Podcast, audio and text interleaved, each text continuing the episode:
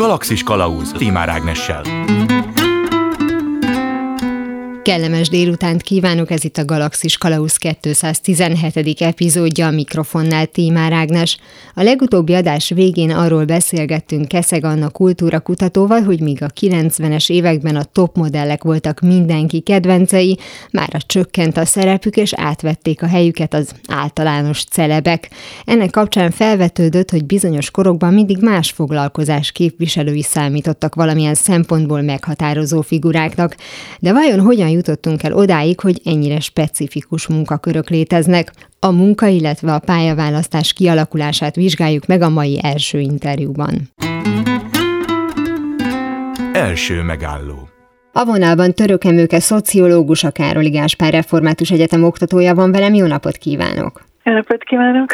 A munka, illetve a pályaválasztás történetét az elejéről vizsgálnánk, csak először megkeressük, hogy van-e neki olyan, mert hogy ugye leegyszerűsítve azt, hogy a különböző társadalmi rétegekben hogyan ment végbe a konkrét szakma kiválasztása az úgy egy kicsit homályos, vagy legalábbis nekem az.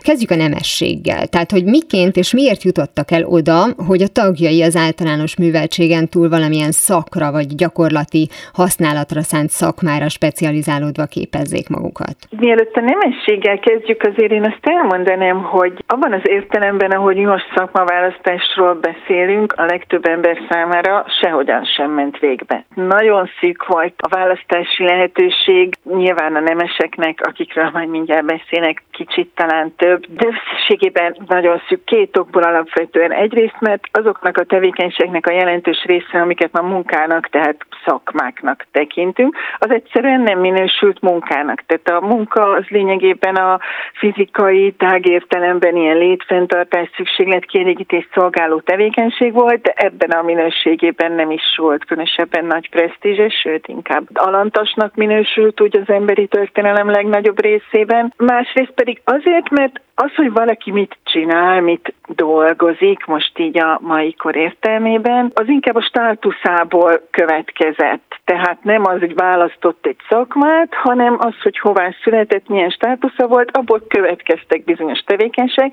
Tehát ezek a felső uralkodó rétegek, nemesi rétegek, amit kérdez, nem dolgoztak, és nem választottak szakmát, hanem végezték a státuszukból következő tevékenységet. Ami persze nem jelenti azt, hogy senkinek nem volt semmi választási lehetősége, de ugye maihoz képest minimális, nem vetődött az fel, hogy mi akarsz lenni. Munkának igazából az minősült, mhm. ami így konkrétan fizikai tevékenység, létfenntartás, tehát egy csomó olyan dolog, ami nekünk ma a munkánk, hogy ön például riportokat készít emberekkel, én meg tanítom a hallgatókat, meg írok cikkeket, ez hosszú évszázadokon keresztül senkinek meg se fordult a fejébe, hogy ez munka lenne. De visszatérve a nemesek választási lehetőségeire, azért nyilván nekik egy picikét több választási lehetőségük volt, de azért ott is nagyon behatárolta a rangjához illő dolgoknak a köre. Még az is kérdés igazából, hogy még korszakról beszélünk, mert hogyha mondjuk a középkorról beszélünk, így a nem tudom, feudális társadalmak virágkoráról, akkor ott azért nagyon limitált volt. Tehát nyilván a nemesek körében is a legidősebb fiú megörökölte a birtokot, akkor intézte a birtok ügyeit, amit ugye nem munkának tekintett, hanem státuszából adódó normál tevékenységének. A többiek akkor nem tudom, elmentek katonai pályára, beálltak valamilyen kíséretbe, vagy papi pályára mentek, tehát egy őrült sok választási lehetőség nem volt. Azt gondolom, hogy ez így a kora újkorral kezdett talán egy picit változni, amikor ugye a 16.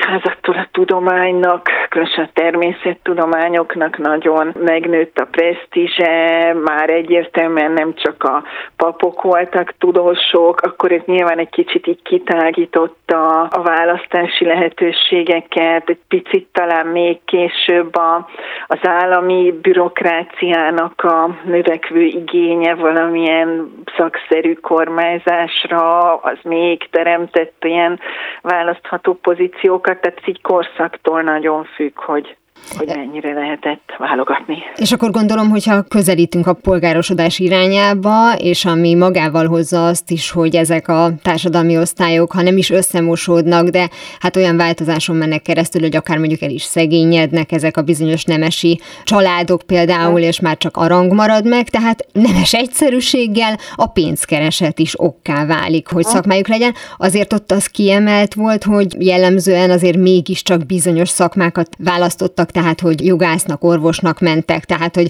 ha nem szegényedtek el annyira, akkor mégsem álltak be mondjuk inasnak. Az nagyon fontos, amivel kezdte, hogy itt a polgárosodás az egy nagy fordulópont. A városi kézműves polgárságnak a megjelenésével, megerősödésével kezdődik az, hogy lesz egy olyan csoport a társadalmi palettán, akinél nem a státuszából következik az, hogy mit csinál, hanem a munkája alapozza meg az ő státuszát, tehát mind a uh-huh. vagyonának, mind a, nem tudom, a városban presztízsének, az ő munkája az alapja, szakmája az alapja, ez egy abszolút újszerű jelenség. Mondjuk itt is egyébként azért ezek nagyon ilyen, pláne a CS korszaknak a virágkorában azért ezek ilyen nagyon szigorúan szabályozott, öröklődő mesterségek voltak, az itt se úgy volt, hogy nem tudom, akkor szabadon választhatod, hogy mi szeretnél lenni fiam, de hogy minden esetre legalábbis megfordult valamelyest ez a viszonya a státusz meg a munka között.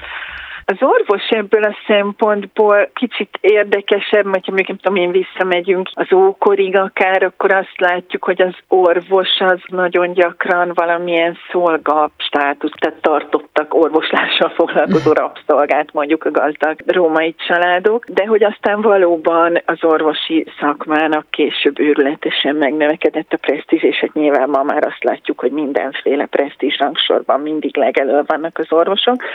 A jogász az meg mindig is, tehát a joggal foglalkozni az már így tényleg az ókorban is, meg később is, az mindig egy ilyen magas presztízsű dolog volt. Az egyetemek megjelenésével nyilván egy picikét megjelent egy fölfelé mobilitási út is, ami azért nagyon szűk volt a modern társadalmak előtt mindenhol, de azért nem példanélküli, tehát hogy alacsony sorból is fel lehet emelkedni, nyilván van néhány ilyen nagy klasszikus mobilitás történet, a Bakóc Tamásnak a története, aki jobbágyi származásból lett bíboros, meg hatalmas vagyonbirtokos, ezek azért nagyon ritkák voltak, tehát azért inkább valóban ezekben a magas presztízsű szakmákban, ha nem is szükségképpen nemesi, de mindenképpen polgári származású jobb anyagi háttérből induló személyek voltak. Ugye az már az előbb szóba került, hogy amikor a céhesedés elindult, akkor azért az már egy más fajta világ volt, hogy volt már ott is egyfajta különbségtétel, hogy a klasszikus fizikai földműves munkát végző vidéki emberek élete az nem volt annyira elismert, mint az, aki ipart vitt. Hát biztos, hogy a társadalmakban mindig egy rettenetesen erős hierarchia volt a foglalkozások között, és ezt mindig nagyon számon tartották. Ugye a rang, most az jutott eszembe, hogy Brown Robert, aki a magyar szociográfiának egy nem tudom, atya vagy valami ilyesmilyen volt. A 20.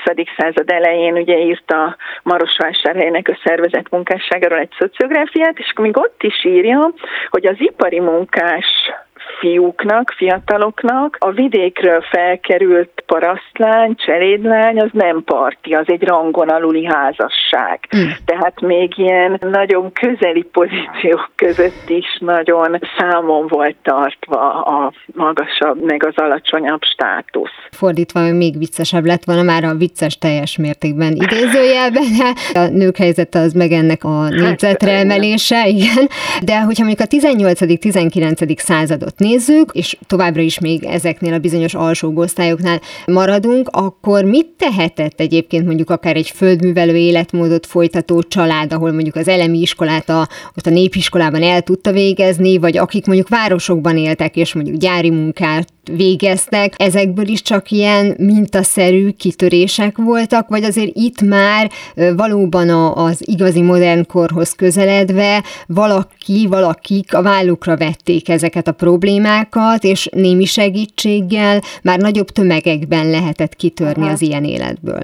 Amikortól alapvetően osztálytársadalmakról beszélünk, és a különböző társadalmi csoportok között nincsenek sem jogi, sem vallási, vagy akármilyen, mondjuk az Európában nem volt jellemző amúgy se, korlátok, akkor nyilván egy picit könnyebbé válik átlépni ezeket az osztályhatárokat, és ahogy haladunk előre így a modernitásban, egyre erősebb lesz az, hogy az iskola az egy tényleges mobilitási csatornává tud válni, de azért azt gondolom, hogy itt a 20.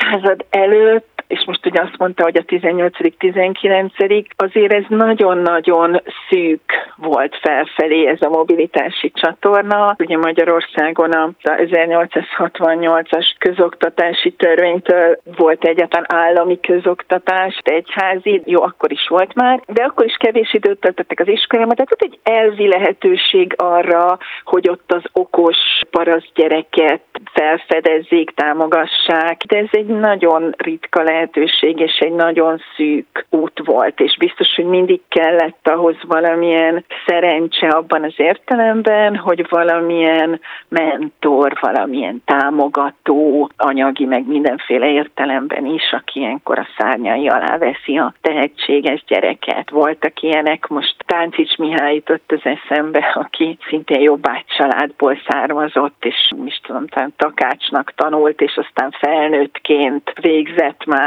gimnáziumot, és hát ebben az értelemben egy óriási mobilitási pályát járt be, de ez nagyon ritka volt. Azt a beszélgetésünk elején említette, hogy hát azért az a típusú pályaválasztás, amiről most beszélünk, ez semmiképpen nem volt értelmezhető néhány száz évvel ezelőtt, de akkor ez azt jelentette, hogy amikor mondjuk már nagyobb számban tudtak más jellegű munkát választani, akár mondjuk a gyári munkás gyerekek, akiknek kevés iskolájuk volt, vagy a vidékről, akár mondjuk városba származott gyerekek, tehát elkezdhették az életüket, akkor nem az volt a cél, hogy én most megvalósítsam magam, és most én itt valamiféle szakmát akarjak, hanem hogy ahol kerestek valamilyen uh-huh. munkára embert, akkor oda ment és megtanulta, aztán csinálta. Igen, azt gondolom, hogy a széles társadalmi rétegek számára sokkal inkább az adódó lehetőségekről szólt, mint valamiféle személyes preferenciákról, megválasztásokról, és ezek az adódó lehetőségek meg nyilván nagyon erősen összefüggtek olyan nagy társadalmi átalakulásokkal, mint az iparosítás, az urbanizációnak a felgyorsulása, amik mégiscsak valahogy ebben a társadalmi hierarchiában egy picit följebb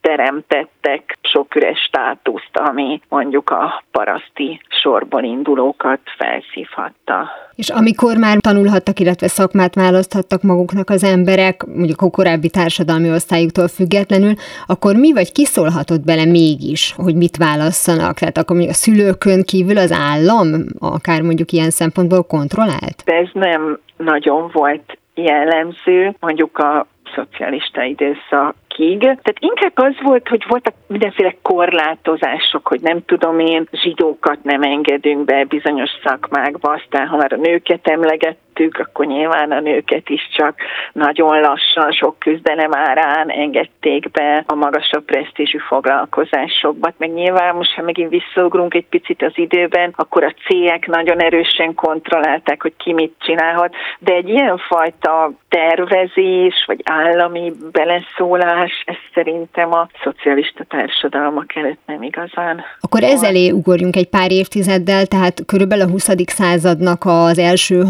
harmadában, vagy akár mondjuk, hogyha konkretizáljuk a 30-as években, amikor ugye szegény és gazdag között borzasztó nagy volt a szakadék, de talán már kevésbé ugye a származás alapján. Az azt is jelentette, hogy automatikusan meg is szűntek ezek az aláfölé rendeltségek, mert akkor már tényleg arról volt szó, hogy akinek nincs pénze, elmegy dolgozni, teljesen mindegy, hogy a felmenői között kik voltak vagy mik voltak, és olyan munkát végez, amire éppen szükség van. Szerintem a kérdésben így nagyon-nagyon sok minden van benne, és most így kapjuk az agyamat, hogy mire válaszoljak. Tehát az egyfelől kétségtelen, hogy a 20. század folyamán, különösen a nyugati országokban volt egy csökkenés az egyenlőtlenségekben, de az ahogy ön fogalmaz, hogy ne számítson semmi, tehát a nem tudom, társadalmi korlátoknak egy ilyen típusú leomlása, ez azt gondolom, hogy soha nem következett be. Tehát a csökkenő egyenlőtlenségek és a különösen a 20. század második felében óriási mértékben növekvő életszínvonal ellenére azért azért sohasem ugyanolyanok a mhm. lehetőségek a társadalmi, és ma se nyilván nem ugyanolyanok a lehetőségek a társadalmi hierarchia különböző pontjairól indulók számára. Azt lehet tudni például, hogy mondjuk ebben az időben, most ha még maradunk a rendszerváltás előtti évtizedeknél, alapvetően megjelenhetett már az emberekben az a fajta önmegvalósítási vágy, ami a munkán keresztül jelenik meg, vagy ez már klasszikusan mondjuk a rendszerváltás utáni világnak az eredménye? Az, hogy a munkát önmegvalósításnak is tekintjük, azért ez nem annyira új dolog, tehát amikortól a munka abban az értelemben középpontba kerül, hogy ebből a lenézett kizárólag a létfenntartáshoz szükségletkielégítéshez kötődő, alsóbb társadalmi rétegekhez kötődő helyzetéből, ugye itt a 17.-18. század folyamán a természettudományok fejlődésével, a haladásnak az előtérbe kerülésével, azzal kialakul az a gondolat, hogy a munka az előre viszi a társadalmakat, hogy a munkán keresztül lehet egy jobb társadalmat építeni, tehát így fokozatosan kialakul, hogy a munka az a fejlődés, a világ megváltoztatásának, a haladásnak az útja, és ebben az értelemben egyfajta önmegvalósítást is jelenthet. Tehát az, hogy a munka az nem csak egy szükséges rossz, hanem a képességeink kibontakoztatása, ez azért viszonylag régen létezik, és talán a 20. századnak az utolsó évtizedeitől ez még inkább valóban előtérbe kerül. Ilyen szempontból a rendszerváltás akkor a pályaválasztáshoz való hozzáállásunkra is nagy hatásra volt, mert ugye tulajdonképpen jó ideje ismét nagyon meghatározó a vagyon, ha oktatásról van szó, és ugye Aha. ez valamiképpen hasonlít a kezdeti állapotokhoz, és megint annak adatik meg a választás szabadsága, akinek van rá pénze, vagy a társadalom egészét nézve a legtöbb emberre azért alapvetően mindig ez volt a jellemző. Hát, ha most ilyen brutálisan le kéne egyszerűsíteni a dolgokat, akkor lehet, hogy azt mondanám, hogy azért ez így mindig igaz volt, hogy a mindenkori felüllévőknek volt több választási lehetősége, a mindenkori alullévők meg kénytelenek voltak egy ilyen instrumentális módon viszonyulni a munkájukhoz, tehát egyszerűen keresni a lehetőséget a megélhetésre. Az utóbbi évtizedekben Magyarországon azt látjuk, hogy a munkához való viszony megint egy picit instrumentálisabbá vált. Ugye akkor instrumentális, ha eszközként kezelem a munkát valamilyen külső célhoz, tehát pénzt akarok vele keresni. Tehát ez biztos, hogy igaz, és az is igaz, hogy Magyarországon megint csak az elmúlt évtizedekben egy kicsit megmerevettek a társadalmi csoportok, ha úgy tetszik, osztályok közötti határok, kisebb lett a mobilitás, tehát igaz az, hogy megint egy kicsit társadalmi réteg szerint jobban elkülönülnek a, a választási lehetőségek. Ugye tudjuk, hogy borzasztó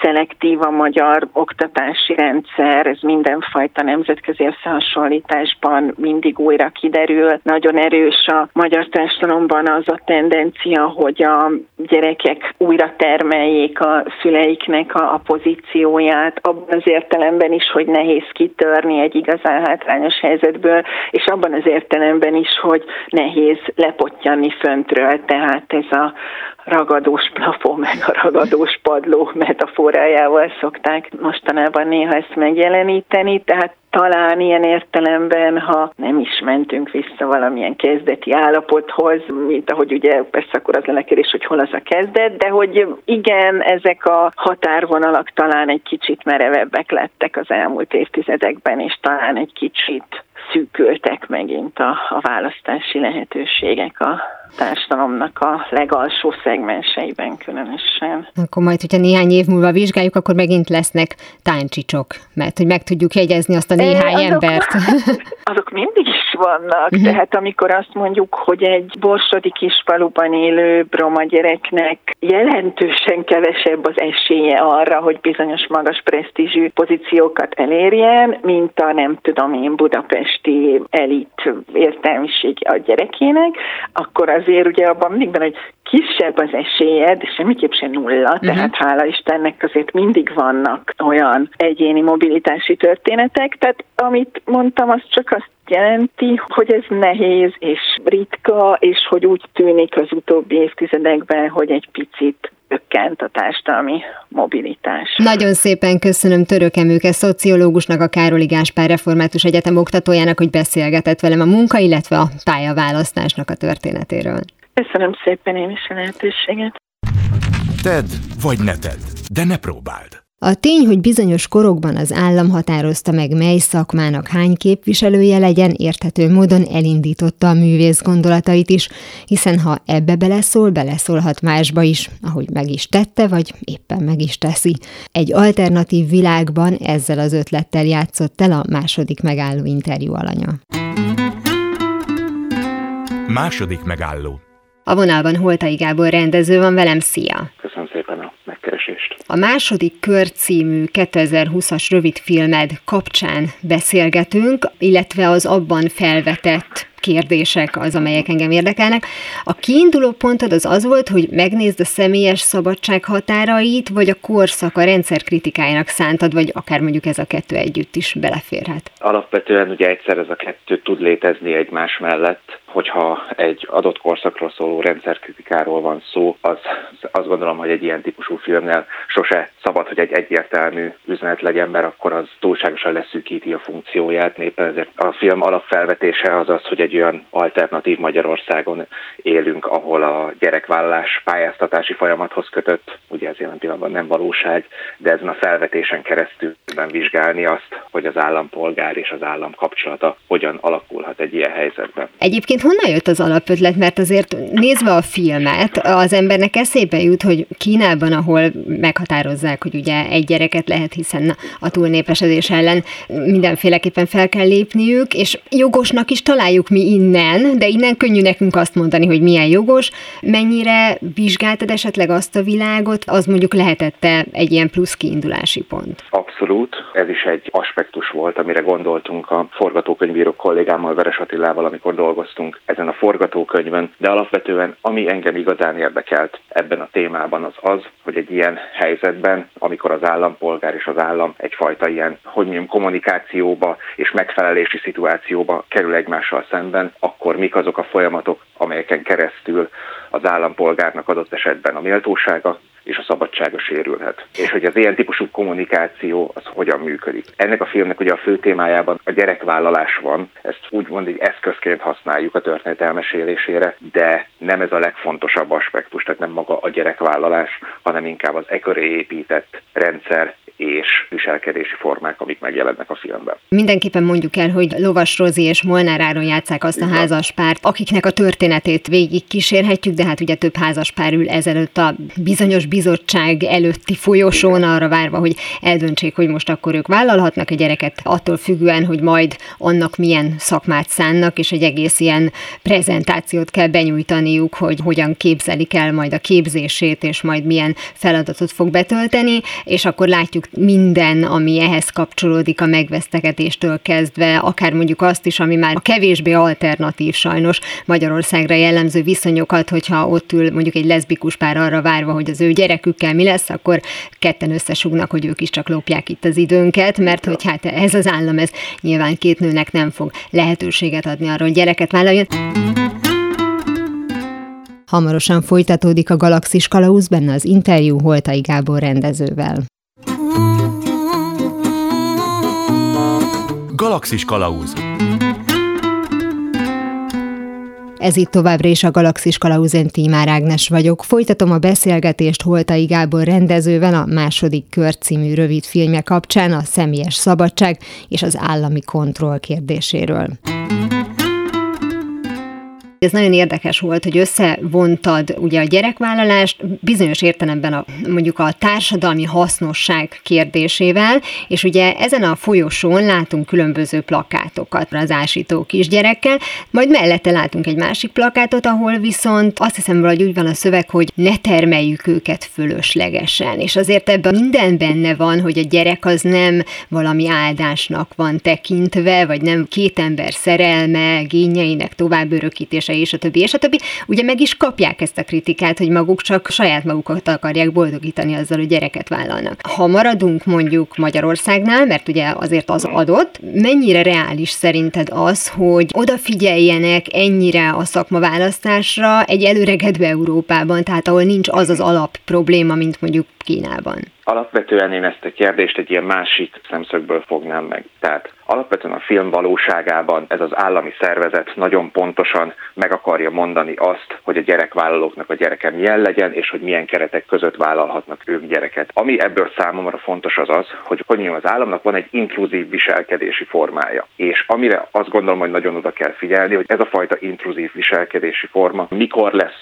túl sok az állampolgár számára, mikor kezdi úgy érezni, hogy ez már sérti az ő jogait, a szabadságát, a méltóságát, és hol van az a határ, ahol ez már így egyértelműen kimondható, és hogyan tudjuk ezt észrevenni hogy ez az egyensúly elbillent. Nagyon könnyű hatalmi pozícióból embertelenül viselkedni emberekkel, de hogyan tudjuk ezt észrevenni, és hogyan tudjuk ezt lereagálni. Ez ennek a szituációnak ilyen szempontból a lényege, tehát amit mondasz, hogy persze vannak olyan fajta meglátásai ennek a bizottságnak, amik adott esetben akár jogosak is lehetnének, de a kérdés az az, hogy összességében ez egy emberséges kommunikációs forma ebben a témában, mennyire intruzív az állam, mennyire nyomul bele az állampolgár életébe, és határozza meg azt, hogy ő hogyan éljen. Ugye ennek a bizottságnak az elnökét Znamenák István játsza, és hát ő is ugyanolyan zseniális egyébként, mint a másik két említett főszereplő. Van is ugye egy jelenet, amikor kicsúcsosodik az, amiről te beszélsz, hogy hol van az a pont, hogy én eltűrjem azt, hogy a legintimebb magánéletembe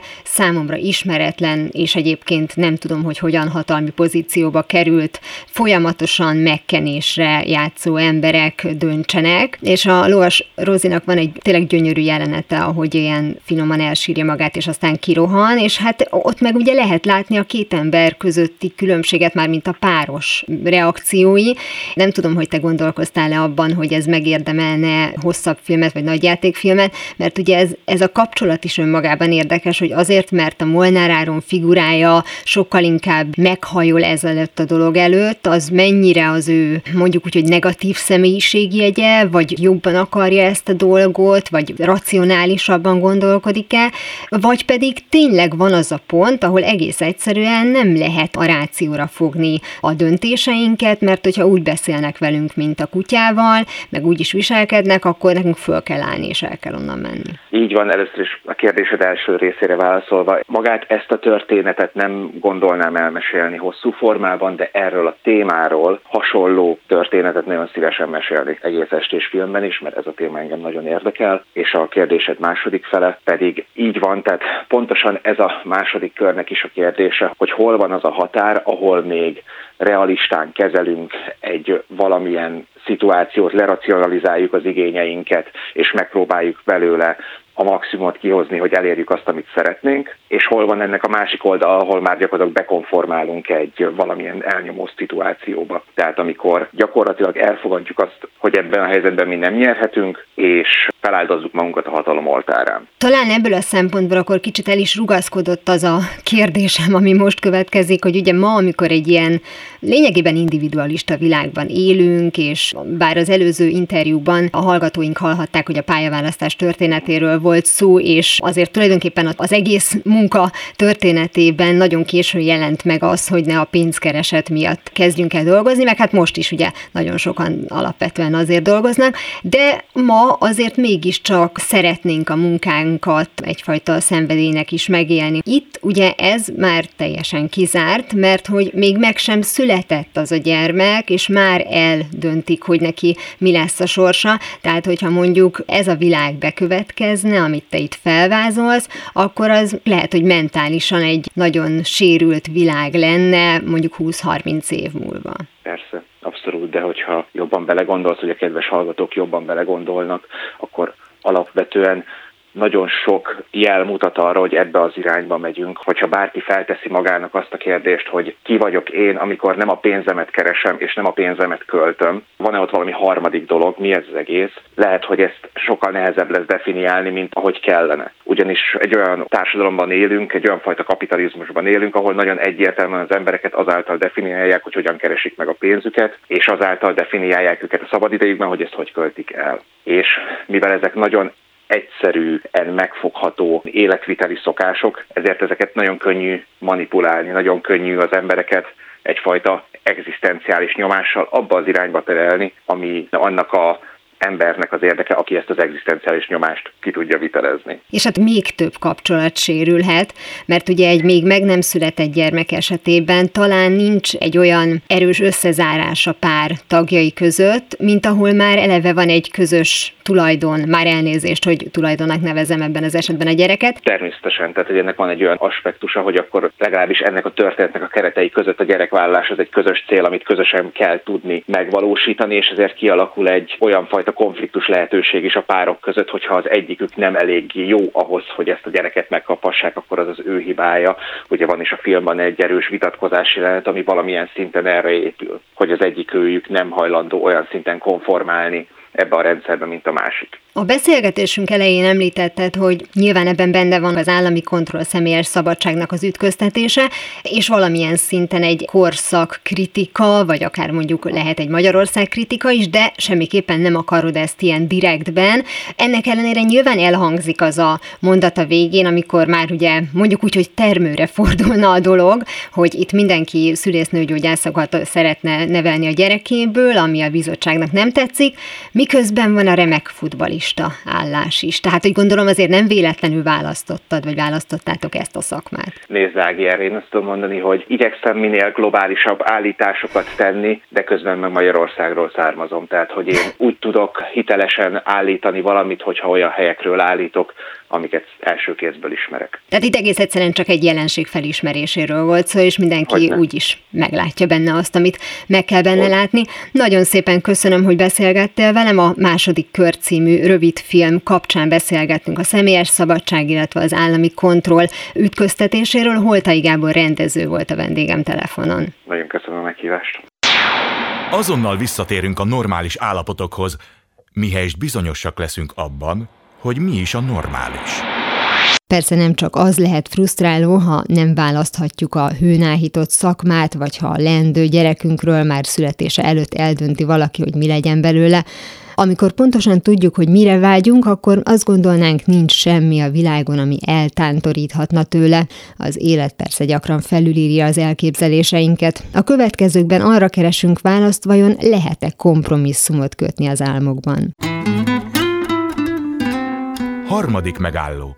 A vonalban Megyeri Zsuzsanna pszichológus családterapeuta van velem, jó napot kívánok! Jó napot kívánok! Ha valaki már nagyon korán egészen biztos abban, hogy mit akar kezdeni az életével, milyen foglalkozást akar majd választani, esetleg kivel akarja leélni az életét, akkor eltántorítható, és ha igen, az feltétlenül azt jelenti, hogy az illető tulajdonképpen annyira nem is akarta? Attól függ, hogy, ugye, hogy milyen családi környezetben él valaki. Tehát, hogy a nagyon elszántság az eredhet nyilván egy, egy olyan belső késztetésből, ami mondjuk hamar kialakul valakiben, vagy pedig az, hogy az érdeklődése az nagyon egy irányba húz, hogy a képességei azok egy irányba terelhetők, de nyilván lehet abból is, hogy erős a családi nyomás, ezt azért nem mindig lehet egyértelműen elkülöníteni, hogy van egy olyan családi családi mintázat, hogy elvárt, hogy ilyen és ilyen pályára menjen valaki. Nagyon különböző lehet az indítatás, hogy valaki miért szövekel le valami mellett nagyon korán, vagy valaki miért nem találja a helyét a világban. Elég klasszikus dolog, hogy a gyerekek azok valamilyen nagyon nagyszerű és hősies feladatokat szeretnének kicsikorukban csinálni, tehát hogy katonák, hogy tűzoltók, hogy mozdonyvezetők, tehát hogy valami olyan pozíciót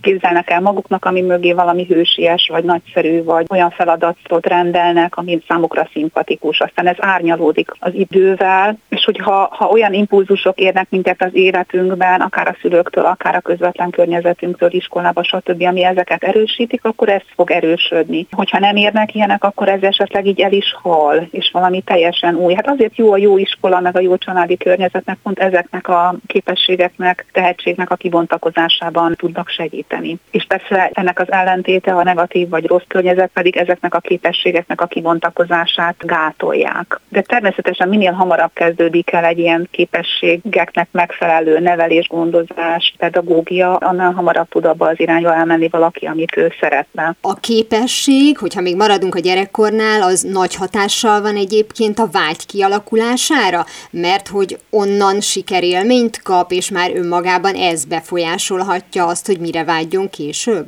Biztos, hogy összefüggésben van, az, hogy konkrétan pontosan mekkora összefüggésben vannak egymással. Hát ugye a vágyak azok mindig valahol a fantázia világában vannak. Az nem feltétlenül tükrözi a valós képességeket, azt gondolom. Tehát a vágyak azok jöhetnek azért, mert felkeltették az érdeklődésemet valami irán, de nem biztos, hogy találkozik az én képességemmel. Tehát a vágyakat azért valahol összhangba kell hozni az életünknek valamelyik szakaszában a valós képességeinkkel. Nyilván ez néha lehet illúzióromboló, de azért azt a fajta tisztánlátást is eredményezi, hogy, hogy lehet, hogy én már nem leszek balettáncos, mert mondjuk nem tudom, a klasszikus baletthez alkatilag nem vagyok képes azokat a dolgokat megcsinálni, de amúgy még lehetek egy kortárs táncban jó, mert ott nem akkora elvárás az, ami mondjuk egy klasszikus balettnál egy testalkatra vonatkozó ilyen megdönthetetlen dolog, hogy kinek föl kell emelni azt a táncost, azt a balettáncost. Tehát, hogy ilyenkor azért lehet alternatív utakat találni, hogyha azok a vágyak, azok mondjuk irreálisak, azok a vágyak, azok valaki mások által felkeltettek bennem, és nem is az én valódi vágyam, ez mondjuk egy másik téma, de ilyen is lehet. Illetve, hogyha ezek a vágyak, ezek a teljes irrealitásban gyökereznek, vagy teljesen megvalósíthatatlanok, vagy olyan távol állnak a lehetőségektől, akkor pedig egy önsorsrontó irányba is akár elmehetnek. Hogyha az egészen kicsikortól nézzük, és azokat a nagyon klasszikus példákat veszük, amire ön is utalt az elején, hogy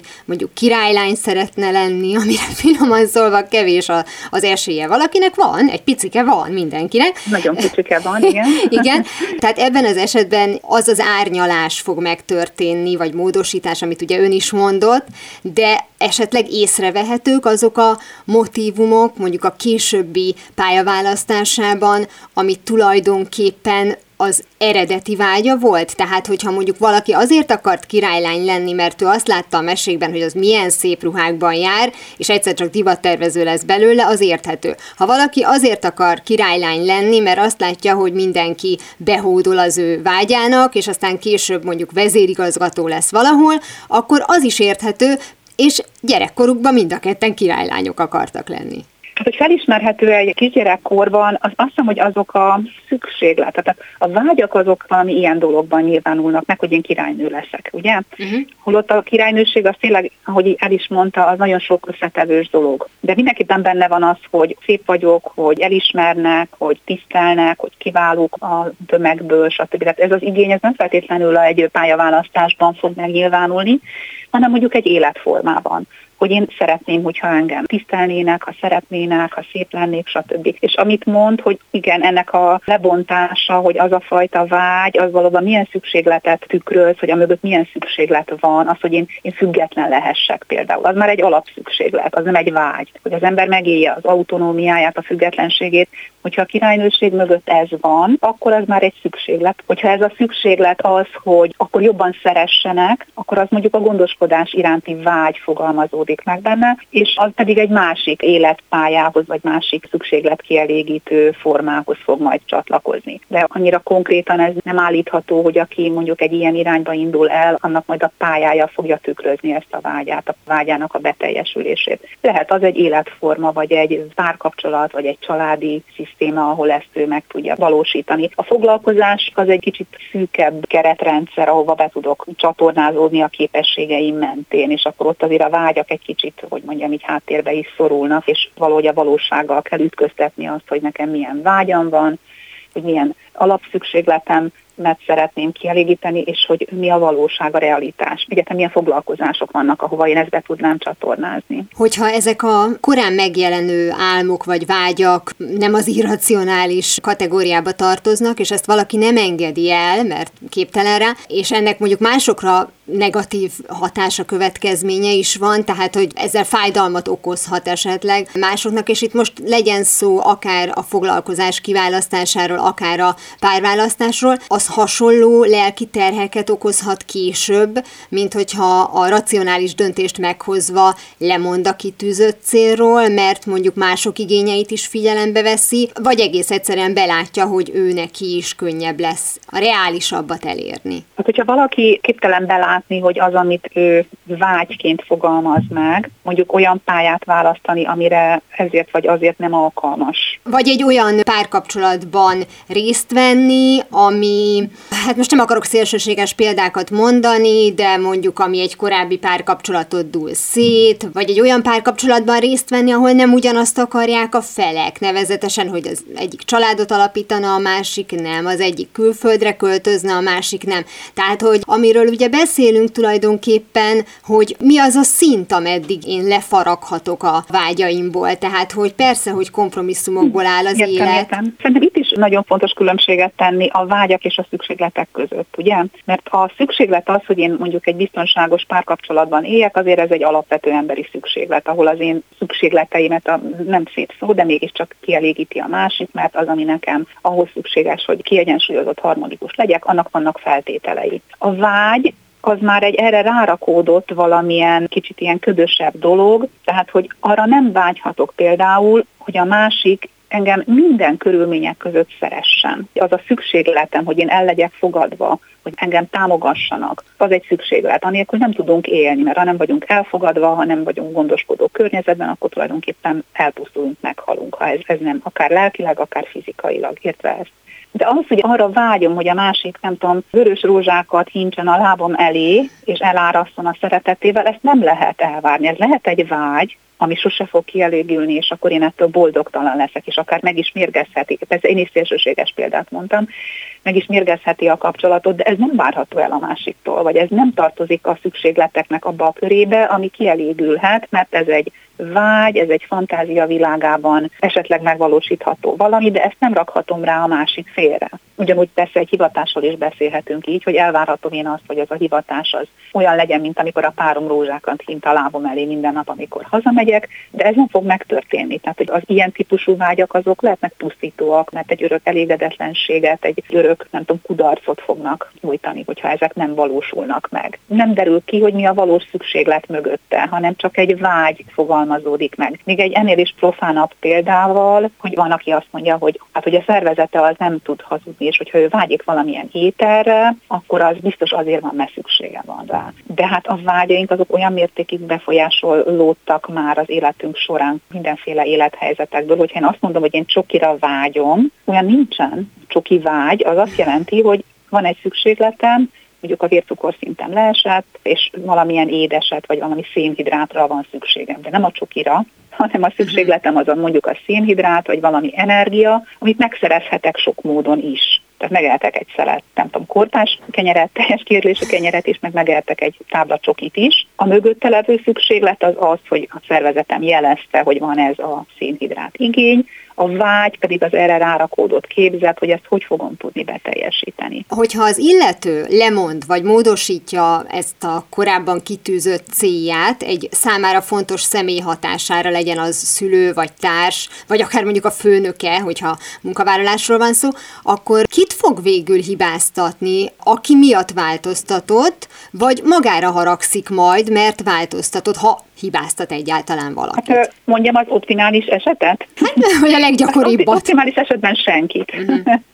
akár azért, mert önmaga mondott le valamiről, akár azért, mert mások hatására, az az ő akkori döntése volt, és valójában fölösleges bárkit hibáztatni, tehát hogy itt nem vádaskodhatunk, hogy valaki rákényszerített, vagy tehát nem olyan körülmények között élünk, hogy ezt lehessen mondani. Nyilván most nem az extrém élethelyzetekről beszélek, ahol ki vagyunk téve, nem tudom, háborúnak, életveszélynek, terrornak, stb., hanem ugyan normál átlag emberi életet.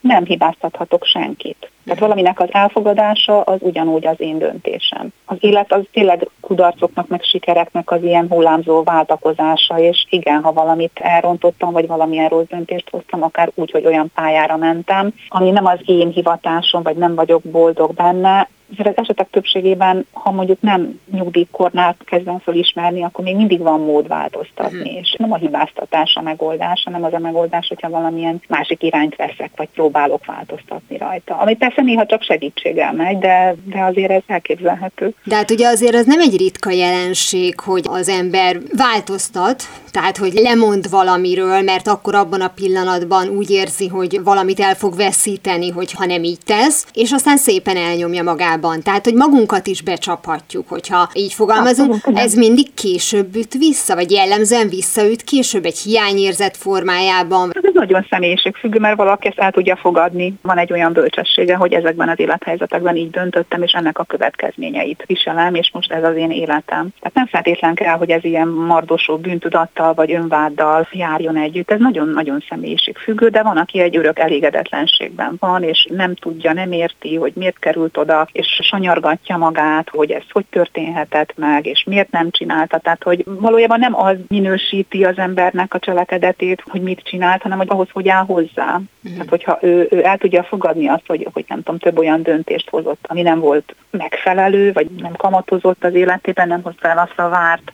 azt a vágyott életet, abba is bele lehet nyugodni, anélkül, hogy mondjuk tényleg önsanyargatásba menne át valaki. Nyilván nehezebb, mint egy sikeres életet elfogadni, vagy egy olyan életet, amiben az valósult meg, amit én nagyjából szerettem volna. De gondolom, akkor De itt lép be megint az, hogy milyen személyiségről beszélünk, mert van akinek, hogyha minden nap az említett példa szerint rózsákat szórnak a, a lába elé, akkor is elégedetlen lesz, mert, mert mindig többet akar, és valaki pedig mindenben megtalálja azt, ami közel közelít az ő eredeti vágyához. Hát igen, igen. Nyilván ez is egy része vele született, egy része tanult, de a tapasztalataim azt mondják, hogy igen, van, aki el tudja fogadni azt az élethelyzetet, akárhogy is alakuljon, és meg tudja benne találni azokat az örömöket, amik, amiket más meg esetleg nem, még jobb körülmények között sem. És akkor, ahogy ön mondja, ez a része is akár tanulható. Tehát van egy része, ami tanulható, nyilván nem száz százalékban. Nagyon szépen köszönöm Megyeri Zsuzsanna pszichológusnak, hogy mindezeket elmondta. Nagyon szívesen. Utak? Ahová megyünk, ott nincs szükség utakra. Már ennyi volt a Galaxis Kalauz, jövő héten ugyanekkor találkozunk, hamarosan archívumunkból visszahallgathatják a mai adást is, valamint most már podcast formában is elérhető a műsor. A Rádió és a Galaxis Kalauz Facebook oldalán további érdekességeket találnak, illetve ha még nem tették, iratkozzanak fel YouTube csatornánkra. Köszöni a figyelmüket a szerkesztő műsorvezető Tímár Ágnes. Viszont hallásra! Viszlát, és kösz a halakat! Ez volt a Galaxis Kalauz. Timár Ágnes műsorát hallották.